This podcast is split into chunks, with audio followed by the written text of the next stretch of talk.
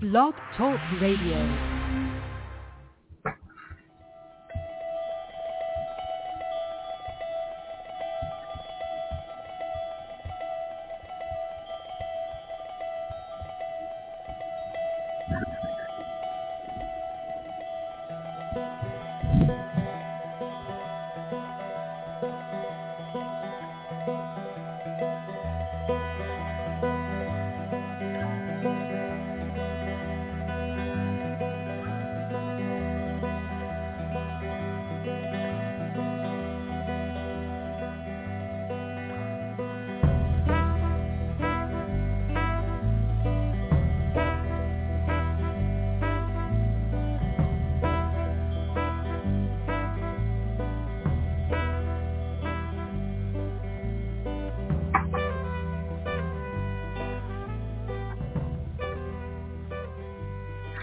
Hi, everyone. Welcome to the Neil and Kristin Baker Psychic Hour. We are here to take your calls. 914-338-0164 is our call-in number. Please press 1 if you'd like to speak with us. And we invite you to join us on our social media platforms, Facebook and X. Yeah, Bravo. instead of tr- trigger. Trigger. no, I think that's the horse that the Lone Ranger rode. Oh, I meant Roy Rogers. Oh, Roy Rogers? No. anyway, I remembered. I'm so proud of myself. And I even posted to Twitter today. You know, I got some kisses in the XX. I've always wondered why British people put XX X.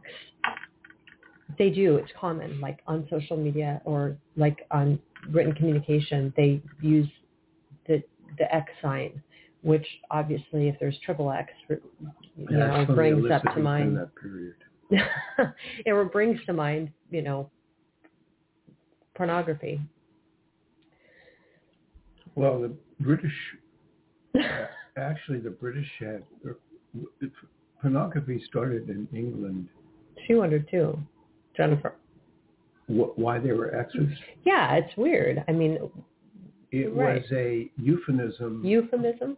for uh, kisses for because it, in the old days, if a man in England, if a man was committing adultery and wrote a love letter, instead of saying love, he'd make an X Oh, for to to to to conceal his to conceal his love. right. So it was a code word. Right. So, but I, I So mean, X. it, X developed XO is like a kiss and a hug, right?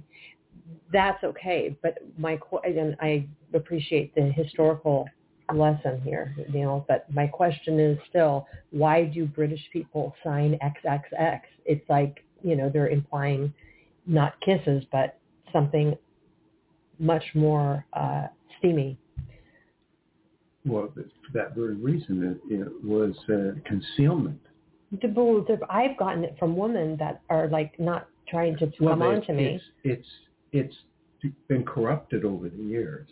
It is So- corrupted in in in England because it's it's it's corrupted because it's not being uh, used properly. X also was synonymous with the guillotine and with death. So it became or the um, guillotine for those who want to pronounce it properly. Guillotine.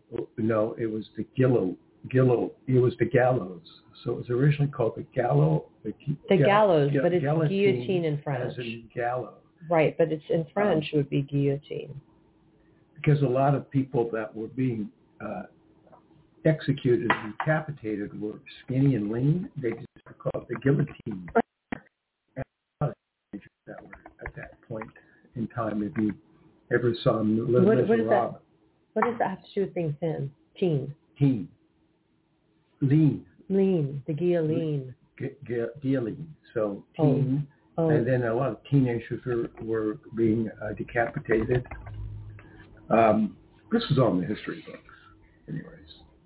Uh, some that I've never found. consequently, I failed history, but uh, nonetheless, I remembered some facts.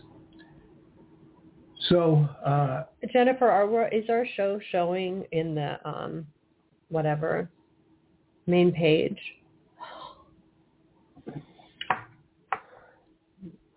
maybe she can check for it. So the question of the day right now. What's the question that of came the up day? in a reading was if someone goes to a hotel or a motel and one of the rooms is haunted and they have a, a weird psychic experience there or a ghostly experience, can it potentially be dangerous? Yes. The answer is no. No, the answer Yes. is no. Yes.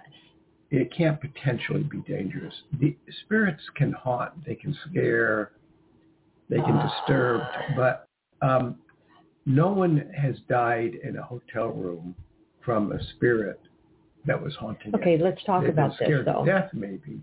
But the thing is, uh, most of these spirits that are they're either trapped or they're residual energy. Right, and I'm I I see what you're saying, and a spirit causing physical harm. No, however, the method in which this because I the method in which this person opened her energy field to the spirit harmful. So that was not we can't say totally No. Um,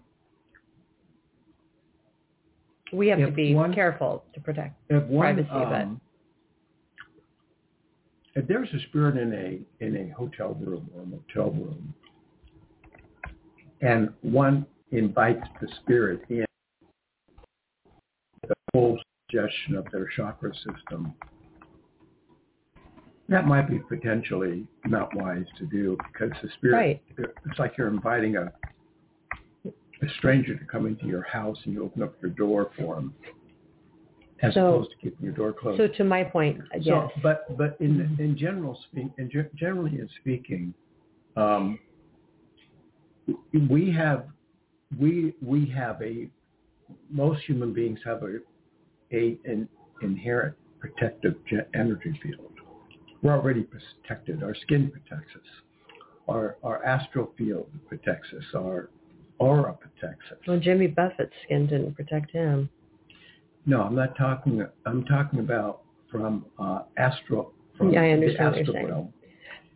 So, But- uh, uh, it, spirits possession or being possessed by a spirit or inhabited by a spirit that's harder to do than what the common person might think or these movies or common thought might popular theories might be it's not easy for a spirit To, to to, to lodge and to lodge No. itself inside a given chakra or in your body. However, in certain cases, the spirit can move through the person's body and They cause can- a physical yeah, effect, which is there's certain what happens in this certain case. exceptions, but you know these theories. You know, you get bitten by a wolf, you turn into a wolf man. You know, you get stung by a bee, you turn into a bee or Spider Man.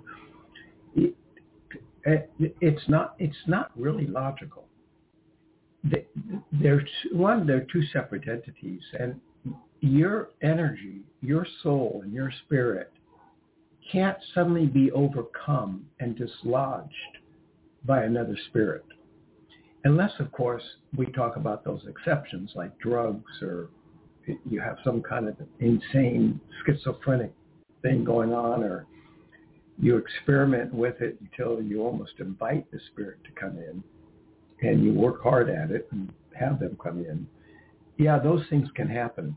But generally speaking, for the common person to think that they're going to be possessed by a spirit or ta overtaken by a spirit is, is just not accurate. You've got to remember, every second you're alive, you have your own soul and spirit inside of you, and you have your own astral field and your own energy field, and those are given protections right there. Right. the So actually, this brings up an interesting topic because you know we're talking about spirit possession, um, but in demon possession or people that are battling demons, people that battle demons in their life, such as alcoholics or people with sex addictions or whatever it may be, and succumb to their to their quote unquote demons. What you know is is it psychological a purely psychological No, that- purely psychological level that they're that that that they have you know failed on or have they been have has there is there some past life involvement with that energy that's followed them demon energy demonic energy that's followed them into their current life where they may not really have an awareness of demons or anything to do with psychic energy, but they have they succumb to quote unquote demons. Is it Sure. psychological There or they're there demons? Uh, past life going on or pa- past energy or some experience that person came in with was always going to be a new world. So there can be past life circumstances, karmic circumstances. Um, you have to really separate that from the chemistry of the brain itself. The chemistry of the brain itself may cause the demonic behavior, but it has nothing talking- to do with the demon. It has to right, do like with that schizophrenia. schizophrenia, uh, psychopaths, and things like this Hmm. doesn't necessarily mean that they they're possessed by a demon. It could be a, a brain disorder, Yeah. and and that can attribute Mm. to some form of other circumstance. But generally speaking, they they are separate definitions, and you know they say we should be more afraid of driving on the freeway than uh, of a great white shark. People killed by sharks are the percentage is so small um, that it's it's it, it's been hyped up.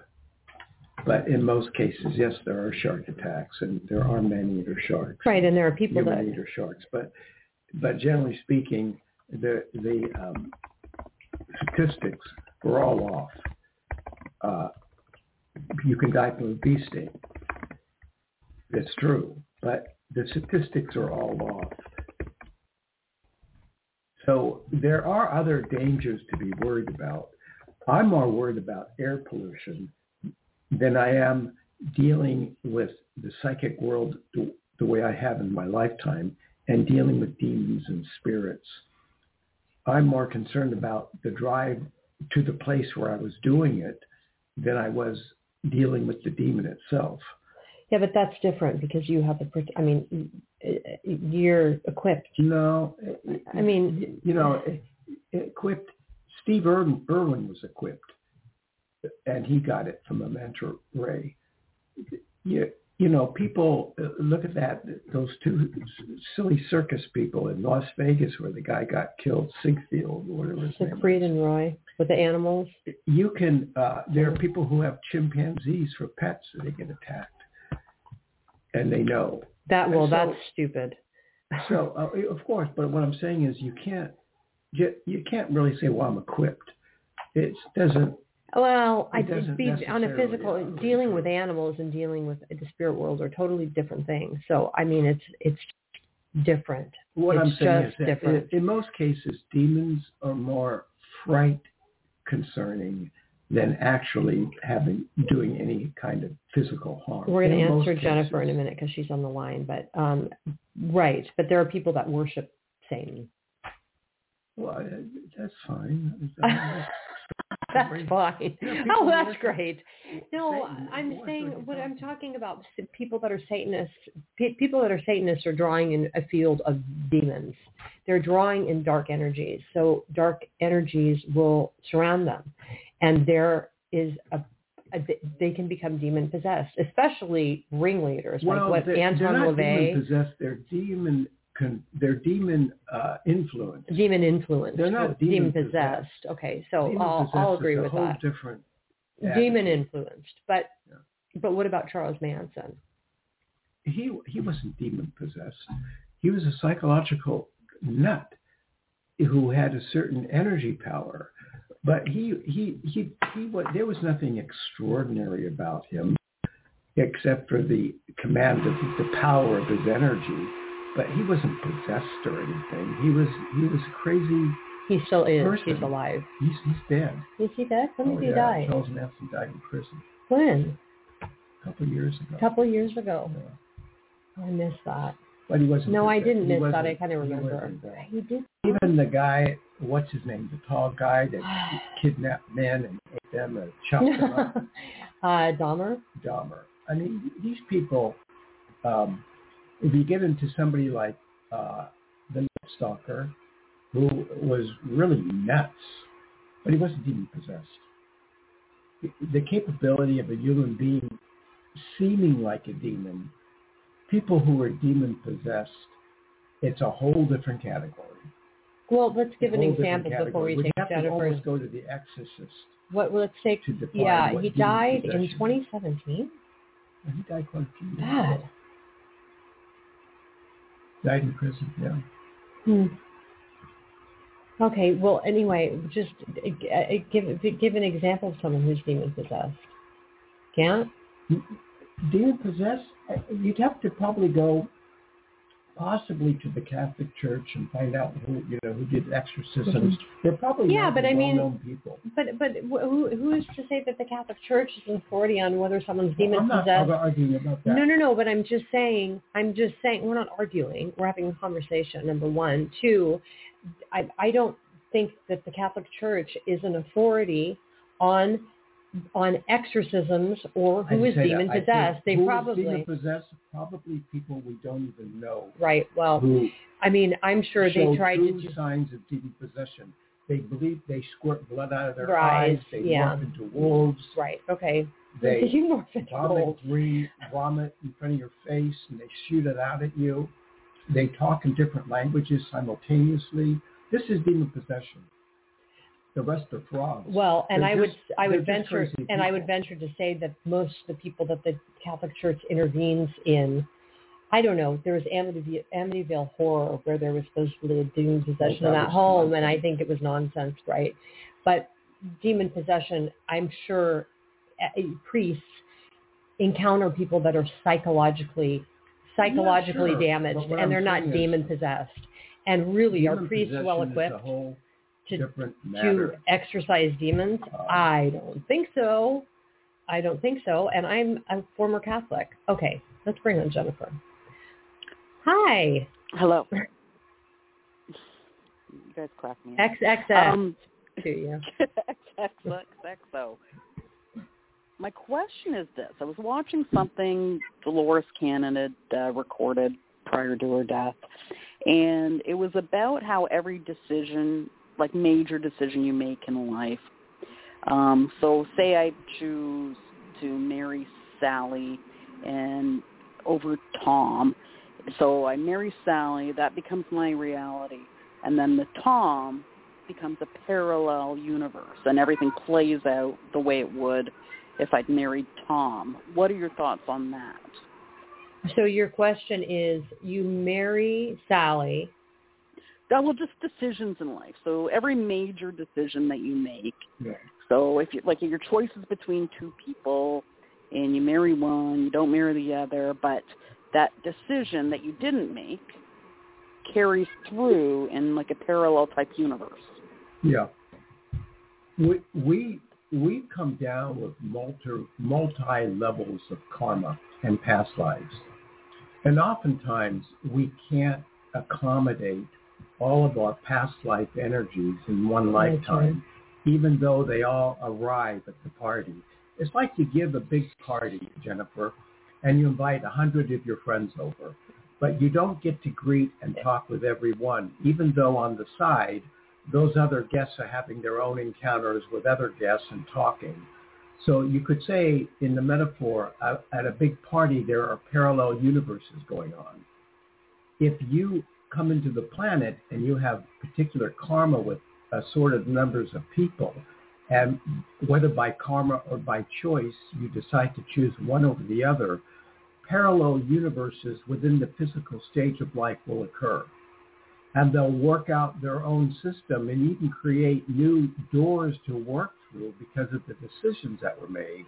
So it's like it, it's almost like a cancerous growth. It, it it takes on its own energy and trails in it in, within the body of life in different ways. So So yes, to answer your question, um, I don't know if it answers your question, but what it does is it validates your premise that a parallel universe can occur within one's lifetime simultaneously to the existence they choose. Are you to have. stating so on a parallel universe?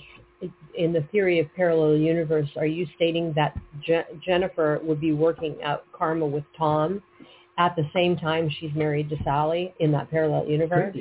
The, you see, because the, the connections could have been from a previous divorce or a previous family situation. And if you make a decision to go with Sally. Sally, then what that means is that your energy with Tom is still affecting Tom because Tom was rather, quote, rejected.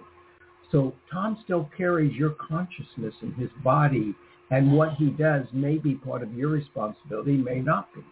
See, that's But- the question. Does Jennifer come back to to work out karma with. Tom in the next lifetime, and does and or not because she decided to marry Sally, or does Tom Yeah. come back to work out? The I mean, it's hard. The clauses and the exceptions It- in, the, in the original intricate. contract It's intricate. Will either say your your life is contingent on coming back and correcting this later, or once you make your decision and you cut it off, it's done. There's no one solid rule for th- something like that. Sometimes you have to take Mhm. it by chance. The best thing to do if you make a decision uh, of one person over the other, the best thing to do is to go into a closet and wish the other person well Go and into a closet. your energy. I don't know why you would go into Well, a because you, closet. you know what I mean is Maybe you, phrase, you do need to go in the closet if you're marrying Sally. right? there's a phrase that it's better to go into not the closet, but to go into private and pray to God than it is to exclaim, you know, Yeah, I- I proclaim it, in proclaim the, it, yeah. uh, from the mountaintops like you're showing off. Because what's hidden, what's done in secret, it, it must be uh, sacred to the Creator. So it, uh, I'm just giving an example. So if you're worried about making a decision and wondering if there's consequences for it, talk to your higher being, talk to your higher God, and discuss the matter, and at least go on record that you did that and that you want to be released. And if you're not meant to be released, invite circumstances to come back to remind you what you need to do.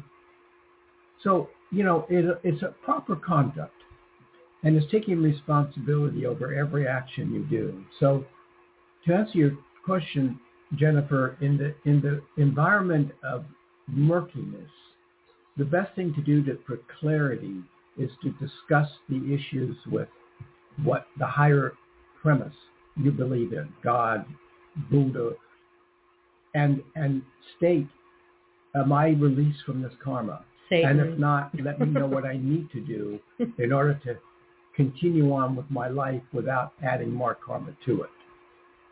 I hope that answers Well- your question in some degree. She's asking I- more. I- so. I kind of really like what you said, and then you sort of talked your way out of it. But I, because this is pre-closet, um, about the the dinner party, and you know everything's happening at once. So maybe that karma is playing out concurrently with my current decision, um, and you know th- this self is not even aware of that karma playing out Right. because that's the Because- lazy person's. They like Let's that examine- answer. Let's examine, Jennifer, that if you rejected somebody, you're actually allowing them to meet their true love or to, to reach their ultimate destiny. But but I and think it could be interpreted that the quote rude rejection or harsh rejection as actually in the person's favor. but but I think she's asking specifically if tell me correct me if I'm wrong that Okay. there's a Jennifer parallel universe going on where you're working this out with Tom. Right, that's what I'm saying. Yes, That's- and that's what Neil kind of did say. But then, I answered that. Yes. Your. There is your decision creates a whole other world that the consciousness of your existence is working in that parallel universe Right. within the person's mind. So your answer is yes from the get-go. Is there literally an astral stage where you, Jennifer, Right. can travel and see yourself working it out with this person? In the astral field, yes. But you're not going to go as Jennifer in this body and then go over to Sacramento and see yourself. in another. It would another be in the astral realm. right. Mm, okay, because then that goes on to my next question, where is there ever some bleed through so that you know someone might see like other Jennifer at some point? You're saying, I mean, she's literally talking about two separate Well, Jennifers in physical yeah, I mean, physicality. this the, is a the different. likelihood this is a of, different um, you, you having this clone experience like you know hey jennifer you robbed the bank of america and we know you did it because we have snapshots of you and you're sitting over in in canada Canada. saying i don't what are you talking about no that's not going to happen it's not going to happen No, okay. you can believe it's going to happen you can make up I don't stories know. See, my my question is is the Dolores Cannon premise that there's actually a true double physicality that's occurring. Doppelganger. The- know, Doppelganger, doppelganger. No, she didn't say it that. She said the thing about the parallel universes with every decision.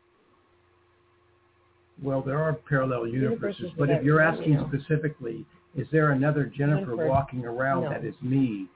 No. Mm-mm. Now you can disagree with There's me. There's not another Jennifer that's walking around as you, Neil. No. No. I mean, you know, the question is, there's another question that's asked. Do we have duplicates on other planets? That I would more or less believe in than, uh, than that are, we are duplicated on this planet. We may look like somebody. We may have the same similar energy as someone, but literally, is there a specific DNA replica of Jennifer walking around on the earth right now? No. But I But will, they could be on another but I will say this. Yeah, I mean, and that's very interesting. There's also the theory that you have simul your soul is fragmented in such a way that you, an advanced soul, has various existences that may intersect with one another. So you could be Jennifer, but you could also be Tom living at the Mm, okay. same time. So ah, see, that's another element to it. yeah, that's possible too. That's possible, but it's advanced souls, and I mean we're going to get more into that in our book, and it's not common. I, everybody doesn't have another person that um, you know, or uh, multiple multiple existences where their soul's fragmented, but but some people do. The only other note, Jennifer, and this would be more supernatural, is that you, your astral body, can move out of your body. Now, the astral body is a little bit different because it doesn't really take on distinct human feature. It's an astral body. But that astral body that's connected to your body via the silver cord could briefly appear so it's still you, but it's like you're casting out an image of yourself. And it can be motivated by energy because it's connected to your consciousness. So to say that you could be in simultaneous places could be true, but you're not separate entities. You're still the one energy. Um, Mm. you know, we we we leave our persons in photographs. If you look at the body and close your eyes, you can see them in your mind's eye. We leave our impressions. We leave our scent. Trackers can can find somebody just by clues. Animals. Well, bloodhounds. They see the person. Yeah. So there is a way to, it's difficult, but there's a way to be, I had one, I, I, one, when I was a kid, I used to do this because I was more in the realm of having fun. But I would ask to project into my girlfriend's bedroom and they would tell me that the following morning, I woke up and saw you staring at me. And I go, yeah, I asked to project it. I was looking at you. You were doing this, this, and this, and this. And they go, oh my God, that was you? See, but it was my astral body, but it's more highly developed. I, I don't do that now, but I used to when I had, you If know, you did, I I was a little bit wilder in my thought thinking. and and how invasive. God. well, it is. I mean, who wants to be? Who wants to have someone entering their bedroom and watching them? That's creepy. it's really, really well, creepy. the, the one reason I stopped was I, at, the, at that same token, I got into the habit of doing it. And then I lost direction one day. I ended up in her father's bathroom while he was on the toilet. And I, I couldn't get out of the door. Right. Okay. So I thought, Ha, you know what? ha. I'm not going to do this. Isn't that anymore. funny? And then he said he had a vision of me in the bathroom, and that's when I sort of stopped it because I, right. my relationship was getting ruined over that one. But Jennifer, you can, if if you, you know, we all ask to project, but some of us have learned how to do it consciously, even on our waking state.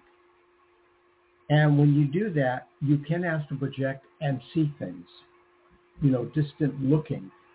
And then if you're highly developed, you can actually materialize your astral body. It, it's your astral body materializing into shape, but it's still connected to you. It's not a separate entity. This has been very informative. And I was going to say this has been so enriching. Thank you. Do you have any callers? We don't have any callers. Yeah, we got Mike Wallace um, from 60 Minutes. Uh, Well, O- Oprah and The Rock would like you to send money to save Hawaii. Oh yeah. Well, what's that? Oprah and The Rock would like to. I saw um, like I saw that in some feed. What's up What's with I that? don't know what that is. It's a Oprah and the Ro- you know the Rock. The Rock. He's Oh, like a, Gibraltar? not a Gibraltar the man. I know. The Rock. Okay, so ha. They're they're canvassing for donations for the victims of Maui, the fire, and of course, you know, Yeah. there's a lot of a lot of not only human destruction but animals are really suffering there. And they are, yeah, Terrible. they're hawking for money for people. Why don't they donate? I'm sure they have. You put it in the seed. You put it in the I feed. did. I am not a fan of Oprah Winfrey. I have to tell you. I'm not a big fan. Neither, neither is the person that commented on it either, because um, what was it she did that was so wrong? I don't things, but um, I think the asking people to donate money when you have billions. Is, I can't hear you. Can't. You're all muffled. oh, I think that people, uh, like people with billions of dollars, asking other people to donate during this time of inflation and when people really don't have very much is ballsy. Yeah, I agree. I mean, I think people should. I think we have an obligation, if you are in any position to do so, to to give to charitable organizations because that's part of you know if you're not volunteering, then then donating is is an alternative, and some people are too busy to volunteer in You whatever know, way. There's an old and there's an old storyline that this rich man gave uh, like five thousand dollars to the church, and then this woman gave like a dollar, and the observer says, "Oh, that woman's blessed," and the participant says, "What do you mean she's blessed? She only gave a dollar, and the other one gave five hundred. It's a thousand. And the person says, "Well, that was all she had." So you know the idea of sacrifice becomes part of the agenda of of charity. It's it's nice to give when you have it, but it's far more to give the shirt off your back when you have no other shirt. To sacrifice yourself for the welfare of others and to maybe let faith take over.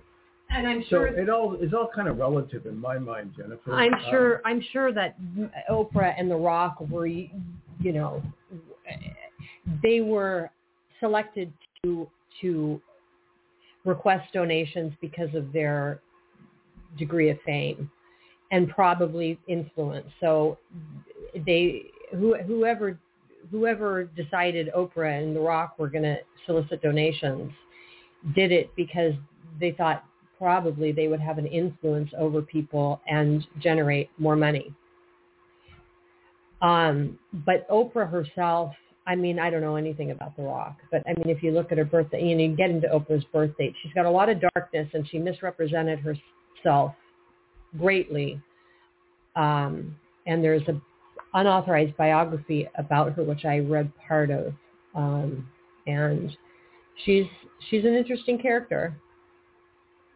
So, well, I sure this isn't the Oprah show, but um what I don't like that she did was remember James Frey? He wrote a million little pieces. Oh yeah, how she how she how she exalts people and then tears them down and ruins them. that, yeah, like how dare yeah. you do that to someone? She like, does. Anytime you write a book, there's a little bit of you know, writers whatever involved. Like you you can there's some poetic license. And right. it doesn't have to be. It can be based on facts. Not everything in a book needs to be a fact. You know, well, I mean, he wrote it as a memoir, right? Yeah. I read the book. I actually read that book. Yeah. Um, but but I do think she she this is not the only person she's done it to. I remember a controversy over her interviewing um who is that singer Toni Braxton. And she was, you know, questioning Toni Braxton about her spending because I think Toni Braxton went into debt and blah blah blah and she was it was a horrible interview where she was attacking this singer. I mean, you know, and from her high horse. I mean, how dare she? Especially when she's misrepresented herself, you know. Her claims of being sexually abused, I don't know if they're totally accurate. What's going on? So that's my two cents on Oprah. But I'm glad you agree. I mean, I don't think it was nice. I don't think it's nice to use your power to to ruin people. No, no, I totally agree with that. Um, yeah. All right, well, that's all I got for today. Okay, that's all she has for today. Okay, Thank thanks. Bye. Bye. No, it's not the Oprah Winfrey Show, but it's interesting to discuss, you know, people personalities and um, when you get into Oprah Winfrey's birthday, you can analyze the the darkness within it. And well, we've done it before, you, you and know, I. Celebrities, um, what goes along with celebrities is exposure and then ultimately recognition and ultimately leading to power. So when people are are either comfortable or obsessed or influenced by their own power. Oh my God! It, you know, it's different than the common person. yeah.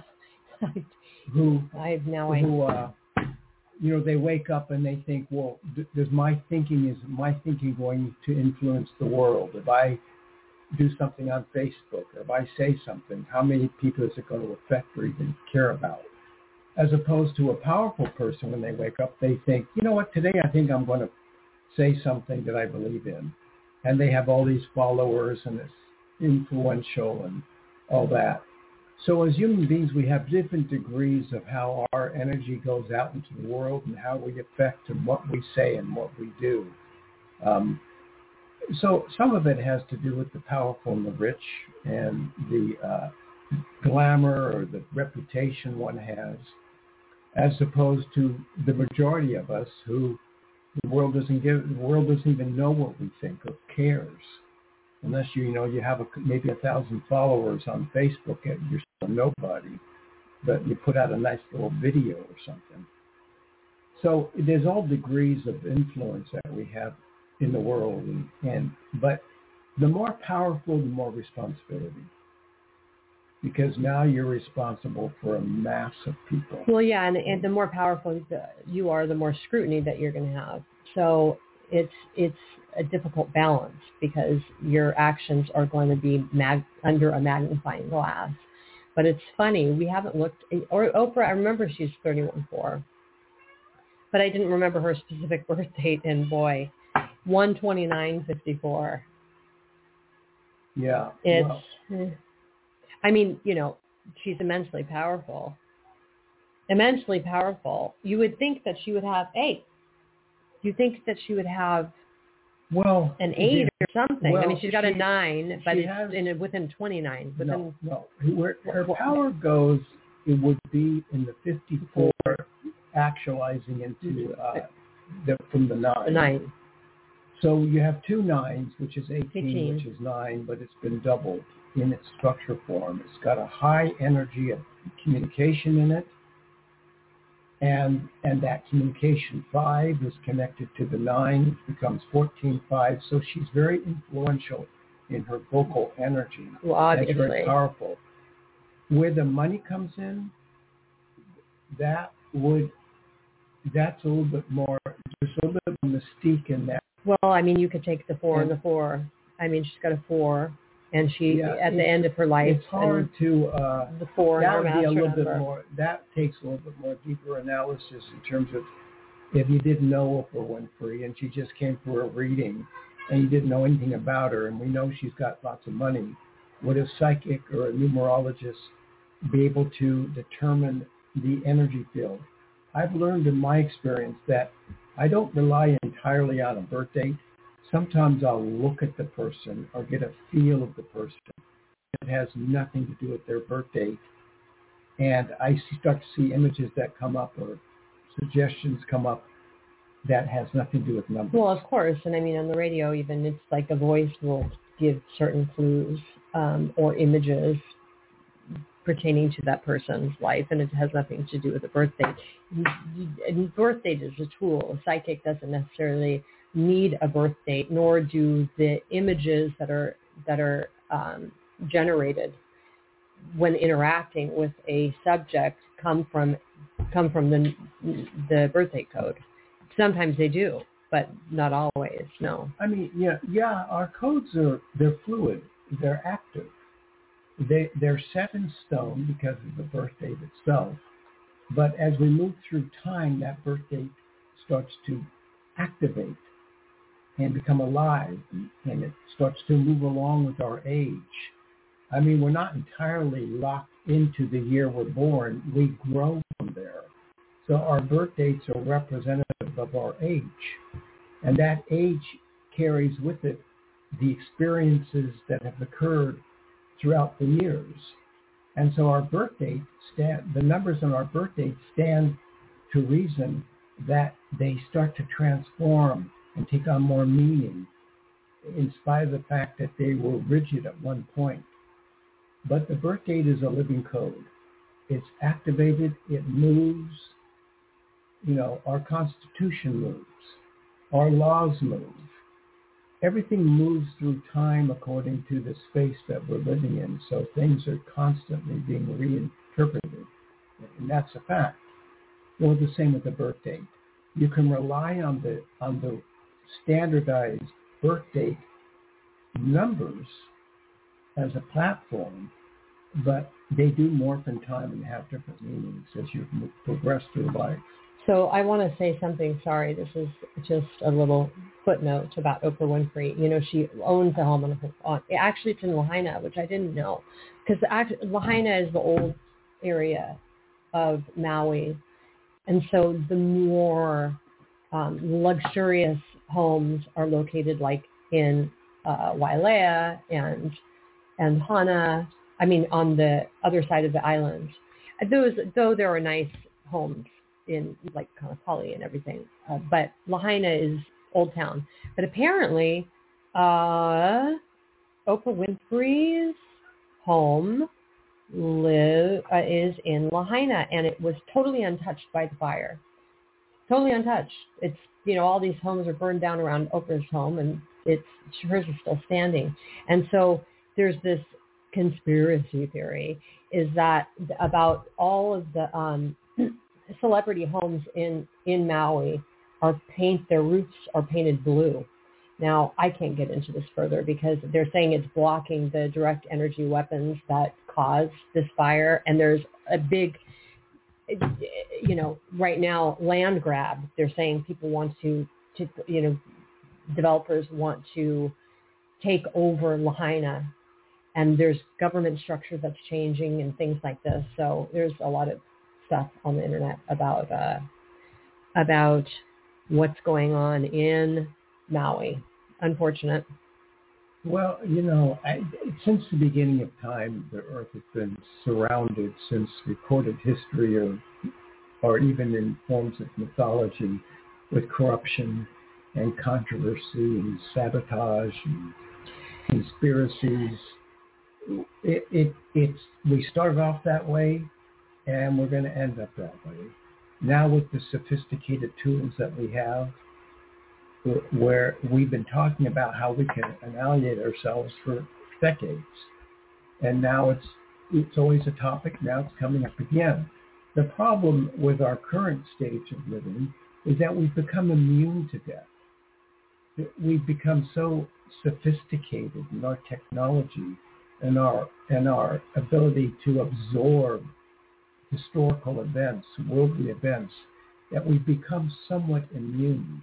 We've also become immune because of the entertainment business and how they developed technology in the entertainment business to where you can see a thousand people die. It doesn't. It it, it or, or you mean on television? Yeah, in or in a movie nothing now nothing surprises us. No, right, and the advancements where it would tech- be hard to shock anybody. We can be emotionally dismantled, but what shocks us today?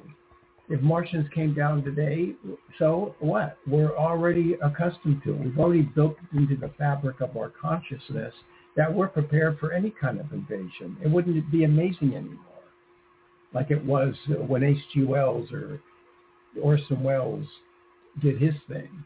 George Pal did his thing. Um, Jules Verne's did his thing.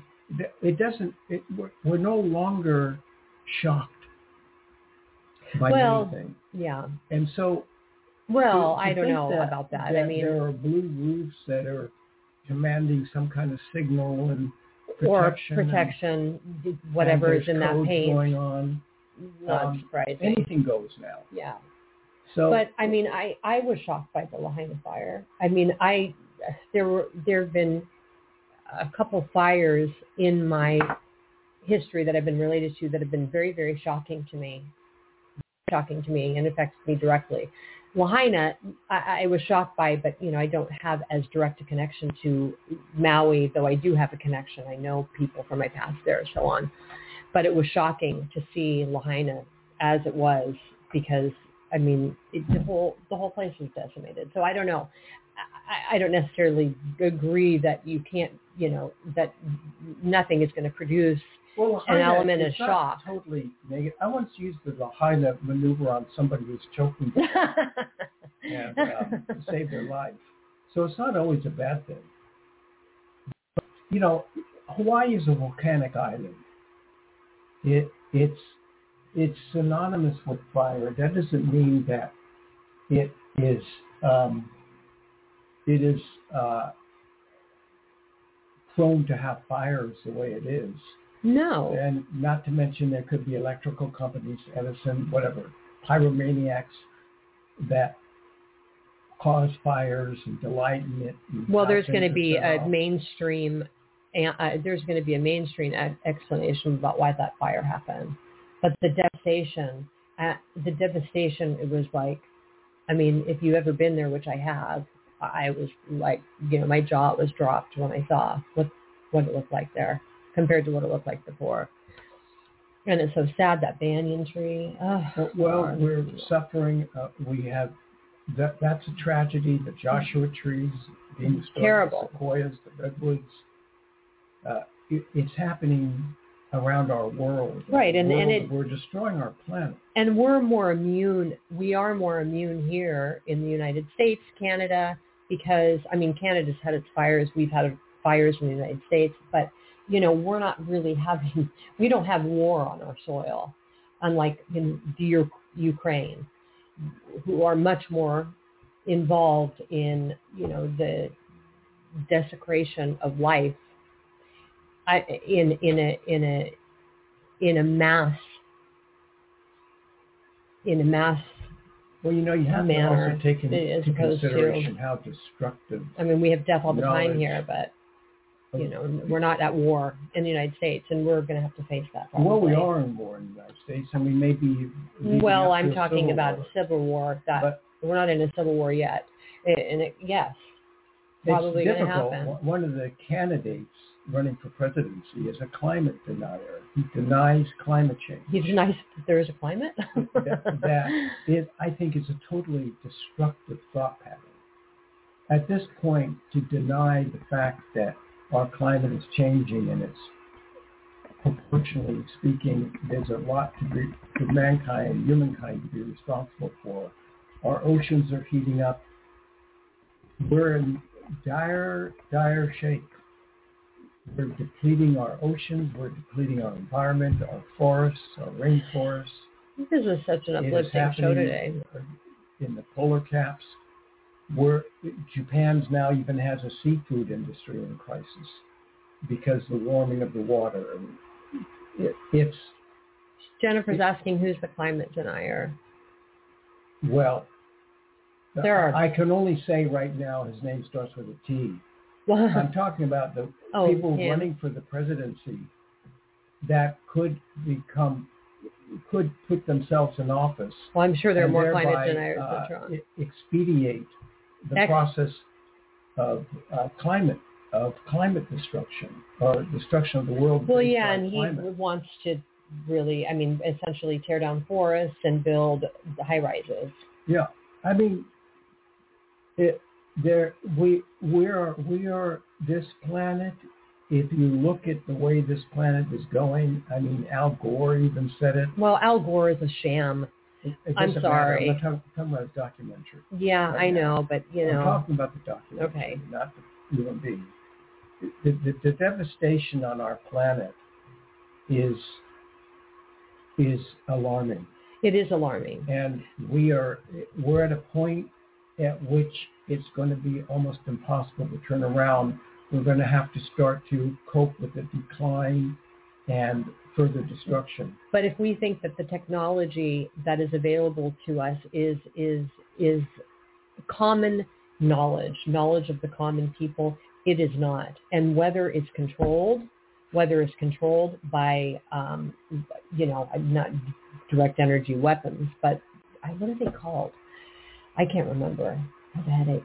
I can't remember what they're called. But but the climate is controlled. There are chemtrails seeding of the clouds. So yes, there is the element of population exploding, the use of plastics. All of those contribute to the decline of the environment, but there's also malevolent force destroying our environment. There's two, it's twofold. It's twofold. You may believe it, you may not. I don't know, but I believe it. must be. Well, no. I mean, do you Yeah. agree with me or not? Well, I, I do, but what Can I I'm- get a witness? What I'm saying is that uh, we we have a responsibility as a human race to stop debating the issue and to accept it for what it is and to start to change the way we vote, change the way we implement our resources, Unfortunately, and, and reserve what we have left. Because at this point, it's not about, well, we're stewards of the planet. We can do what we want. It's all about human comfort. It, you know, if, if you have a valuable couch, but your house is on fire, the couch is not going to give you any comfort. Our planet is on fire. Not just mentioning Hawaii, but our planet is on fire and we're in a major crisis. Um, why it's so alarming to me personally is because in the 60s I was writing about this in stories I was writing and creating. Well, so you know, I mean, become a reality. right. It's so as a psychic, you have made predictions on a global basis. I mean, not only global, universal, because I mean, when we get into your fiction books that are not really, I mean, they're fiction, but not really because there are a lot of predictions in there. We're not even, you're not even talking about just the Earth, but you're talking about aliens and so on and so forth.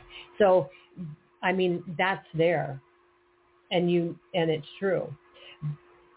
Well, you but know, um, it's a lo- you know, there are dark, there are dark, dark forces, and how to. Interesting. He's a daughter with my name.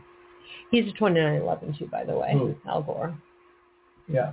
Yeah. So Well, you know, I mean, With a broken seven in his karma. His environmental concerns impresses me. I don't care about the rest of it. Right, but I don't know about his. I, I, someone with those environmental concerns. I I think he's aware of what's really going on, and that movie that he did is is implying that all the destruction that happened has happened is because of the the burst of population, the you know use of gasoline, fossil fuels, plastics, and he's not really addressing the core of the issue or the full issue, which is which is intentional destruction by by people that are in great power in the world.